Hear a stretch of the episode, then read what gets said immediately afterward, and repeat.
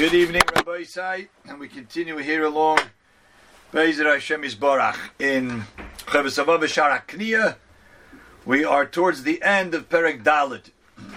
Chovos HaLevavos is listing, as we have learned, 7 different cases, 7 different scenarios that can happen to a person where it would be prudent of him and it really behooves him to behave with a sense of humility. And some is the ways that HaKadosh Baruch Hu sets up for him. Others, he has the choice on his own. As we discussed in the Khamishi, the 5th one, where he says when HaKadosh Baruch Hu sends great wealth, a great blessing of any kind to a person, and he could use it either way. He could use it l'tov v'lemutov, for the good or not, and it will prove to be what it was given for, either for his good or retribution, or just to give him troubles and have a test. We now go on by Hashishi in the 6th. Kishu Kireh Taira uv'sifrei Nevi'im. When a person learns Taira or hears words of Taira, listens to the Kriyas HaTaira in shul, hears the Nevi'im, the words of the Nevi'im, either that in the haftira that we lay, or learns Navi, learns the words of the prophets, and from there Varaya, and he sees from this learning Hagamul Va'inish. Certainly the Nevi'im are replete with words of chastisement, words of rebuke, words of positive encouragement, that Hashem pays reward for those who do good. Hashem punishes for those who do bad. So when a person hears these words, he says, this is a real thing. It's serious stuff. There's schar, there's einish, there's reward, there's punishment. So when a person learns or a person hears Torah Nevi'im, and he sees that there is reward and punishment, and then when he's honest with himself, he knows. He knows he's not perfect. He knows that he has come up short in terms of his obligations to HaKadosh Baruch Hu. Nobody's perfect. And the greater the tzaddik, the more he realizes that he's far from perfect. So when he listens to something in the Torah, whether it could be something he already heard 10 times, 20 times, he's been listening to the same parsha for 40 years, 50 years. But he hears it again, and he takes it to heart. And he says, I'm not perfect. And this means me. These words are spoken to me. As the Gemara tells us in Megillah, that there were 48 prophets, 48 Nevi'im. The Gemara says, for only 48 Nevi'im, there were really millions of Nevi'im. They've had whole yeshivas. They had whole academies that taught people how to reach the level of Nevoah. So what do you mean only 48? So the Gemara says Nevoah, that was Hutzruchel Adairais. That's what we're talking about. There were 48 prophets that what they said, the words that they said were for their generation and for all continuous time, for all time until the end of days. Their message was eternal. So when we hear the words of Nevi'im and they're talking about the Hashem's message, a person should take it to heart. Am I holding there? Am I indeed a person who can say, I'm somebody? Excuse me. I'm somebody that's living up to what HaKadosh Baruch Hu expects of me? Or rather, that really, I've come short to my obligations. So when he thinks about that, his chayiv lehikona ulishovel lefnei habayri yisbarach.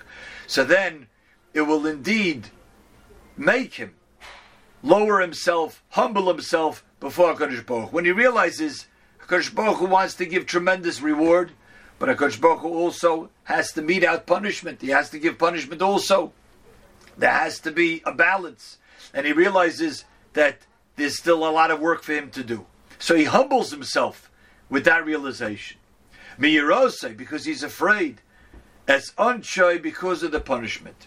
K'may shama b'Yeshio. As Yeshio HaMelech, it's described in Yeshio HaMelech, this is a Sefer Melachim. Yeshio HaMelech was an interesting king. He became a king at a very young age. He was only 8 years old when he took the throne. As the Navi tells us in Melachim, he was 8 years old. But he had an innate personality to want to do the good things. Vayas hayosher b'nei Hashem. And he did what was right. And then finally when he was 18 years old, and now he was already old enough, somewhat mature to make decisions, he sent in the cipher, Shafan. He sent in Shafan to the Beis Hashem, to the Beis HaMikdash, and he says, here, I want you to clean up the mess that was done by all the Avodah Zarah, the previous kings. And Shafan was sent in to meet Chilkiyo, the Kohen Gadol at the time, Chilkiyo, and he gave him a certain amount of money to clean up the Beis HaMikdash, restore it, restore its dignity, get rid of any remnants of Avodah Zarah. And they started cleaning it up indeed, and Chilkiyo, the Kohen Gadol, tells Shafan the Sefer that I found a Sefer Torah. Must have been buried somewhere. I found the Sefer Torah. And they opened the Sefer Torah and they started reading it. So Shafan was then sent by Chilkiyo the Kohen to read it in front of Yeshio HaMelech. He said, go to Yeshio HaMelech and read it. And he started reading, and the pasuk says, as is brought over here by HaTaira, when he heard the words of the Taira being read, he rent his clothing, out of a sign of humility, out of a sign really of tshuva. He ripped his clothing. Why did he rip his clothing? So the Mefarshim over there explained, when he heard the pasuk, that Hashem is not happy with Klal Yisrael. Hashem is upset at the misdeeds of Klal Yisrael. Hashem is going to send them out, and Hashem is going to exile your king. Yeshio HaMelech was the king. Yeshio says, that means me. Instead of just brushing it off, like other kings did, as the Gemara Maid Cotton tells us, other kings just brushed it off. He took it to heart. He says, if it means that the king will go into exile, that means me. So here Chovos HaLevavos understands, whenever we hear something, we shouldn't say, it means the other person. Rather, it means each one of us. Each one of us, when we hear something in the Torah, and we can say, you know what, this is talking to me as well. That's what Yeshua HaMelech did. But because of that, because he took it to heart, and he said, this means me, Hashem says, through Shafan and Chilkiyo, tell the king that Yan Rach Levavcha, that indeed he softened his heart, Vatikona mipnei Hashem, and he became humbled before Hashem. And because of that, Hashem gave him a special bracha that he won't he'll merit not to see any of the downfall of Yerushalayim, only because he humbled himself. Now it's quite interesting that really we find the same pasuk used by Rabbein Yoina in Sha'arei Teshuvah, in Sha'ar Sheni. Sha'ar Sheni deals with 6 different modes, 6 different stimulus that can bring a person to tshuva. And Haderech HaRavi is the 4th way, the 4th means of bringing a person to tshuva, says Rabbein Yoina, is Be'ezer HaShem. When a person learns Taira, he opens up the Taira, he opens up Chazal, he opens up a Gemara, he opens up a Musa Sefer, V'yikra b'divnei Nevi'im Aksum, or he reads Tanakh, he reads Nevi'im Aksuvim, and he hears the Musar, the rebuke of the Navi. V'yavani understands the Musar is being told to him. And from there, he becomes in tune to doing tshuva. And he quotes our pasuk, when Yeshua HaMelech heard the words of the Sefer Torah, he tore his clothing. So it's interesting that here you have, on the one hand, Chovos HaLevavos is using this pasuk as an understanding for a person to humble himself by taking the words of the Torah seriously, and Rabbein Yoina, on the other hand, is saying this is which these listening to the words of the Torah should be an impetus to lead a person to tshuva. But of course they are not contradictory at all, because really hachnah, humility, and tshuva are very closely connected and very interrelated. As a matter of fact, Rabbein Yoina in the first shar of Sha'arei Teshuvah, where he lists there are 20 madregas, 20 different levels of tshuva, and indeed, says Rabbein Yoina, that the Iker Hashvi, the 7th level, The seventh principle of tshuva is HaRakniyah b'chol leiv v'hashliflos. Indeed, humility is one of the steps of tshuva. When humility is one of the rungs on the ladder of going up to be a perfect tshuva. Humility is one of that. One of them. Humility is where a person is in the mode of tshuva and thinking what he did wrong. And one of the things he realizes is that he's been a little bit too arrogant. He's been a little bit too confident in his doings, in his deeds, in his mitzvahs. And he realizes he really has to humble himself. He really has to realize that he hasn't been all that great. There's still a lot of room for improvement. And he gets a sense of humility. And that humility, as we see here in the pasuk, that actually gives him great siyat deshmaya. Rabbein Yoina writes over there, where a person brings himself to humility, then HaKadosh Baruch Hu helps him.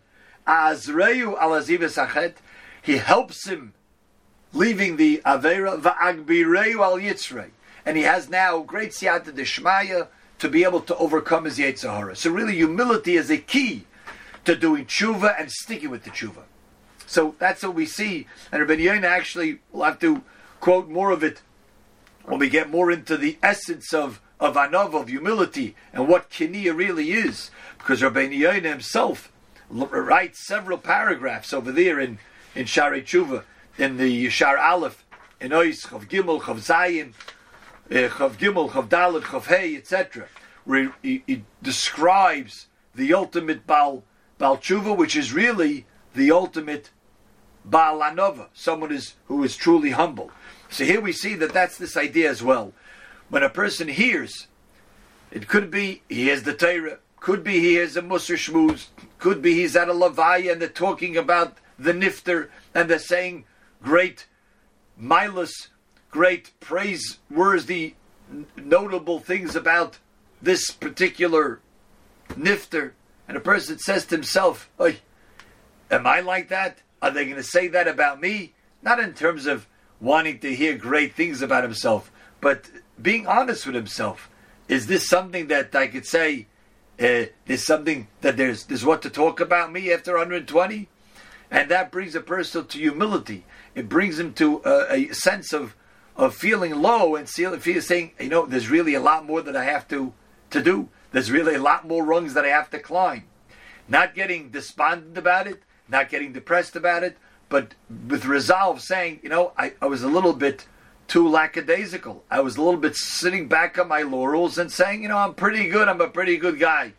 And he realizes, there's a lot more to strive for, and he must. If he can, then he must. And this idea of humility, which again is very closely related to tshuva, because having a real sense of humility, which we always explained over here in Chovos HaLevavos' world, means humility from Hashem. Not just humble with other people. That's an outgrowth of humility before Hashem. He's also humble with other people.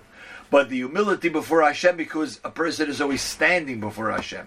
And when he gets that sense of standing before Hashem, he says, have I really fulfilled all of my obligations to Hashem? Or I still have a lot more to do? That thought brings a person to humility. So when he hears that there's a concept, once again, of schar v'einish, there's reward and punishment. That means Hashem is exacting in his paying out what the person does. Reward for those who do good, punishment for those who do bad. Person gets this image in himself, where am I standing, where am I holding? That itself brings humility, and that itself is also the process of tshuva. So here, this is how they're related very closely. Now this, a beautiful lesson we see from Yeshio HaMelech, that Yeshio HaMelech just heard something, even though he was in a process of trying to rebuild everything. And imagine what he was thinking. Here I'm doing a good thing, and I'm rebuilding the Beis HaMikdash, and I'm fixing it all up, and every Klal Yisrael is going to come back and bring Karbanos, and I'm going to take over and be the new leader who's going to be good. And all of a sudden he hears the words of Hashem chastising Klal Yisrael, and say, you and your king are going to go into Golus. And he took it to heart. Instead of saying, not me, I'm a good guy. He took it to heart. And Hashem says, Yan, Rach Levavcha, because you took it to heart. You took the message to heart. You said, it's talking to you. Vatikona b'nei Hashem, and you humbled yourself before Hashem. That itself was the great bracha for Yeshio. A good Tanakh.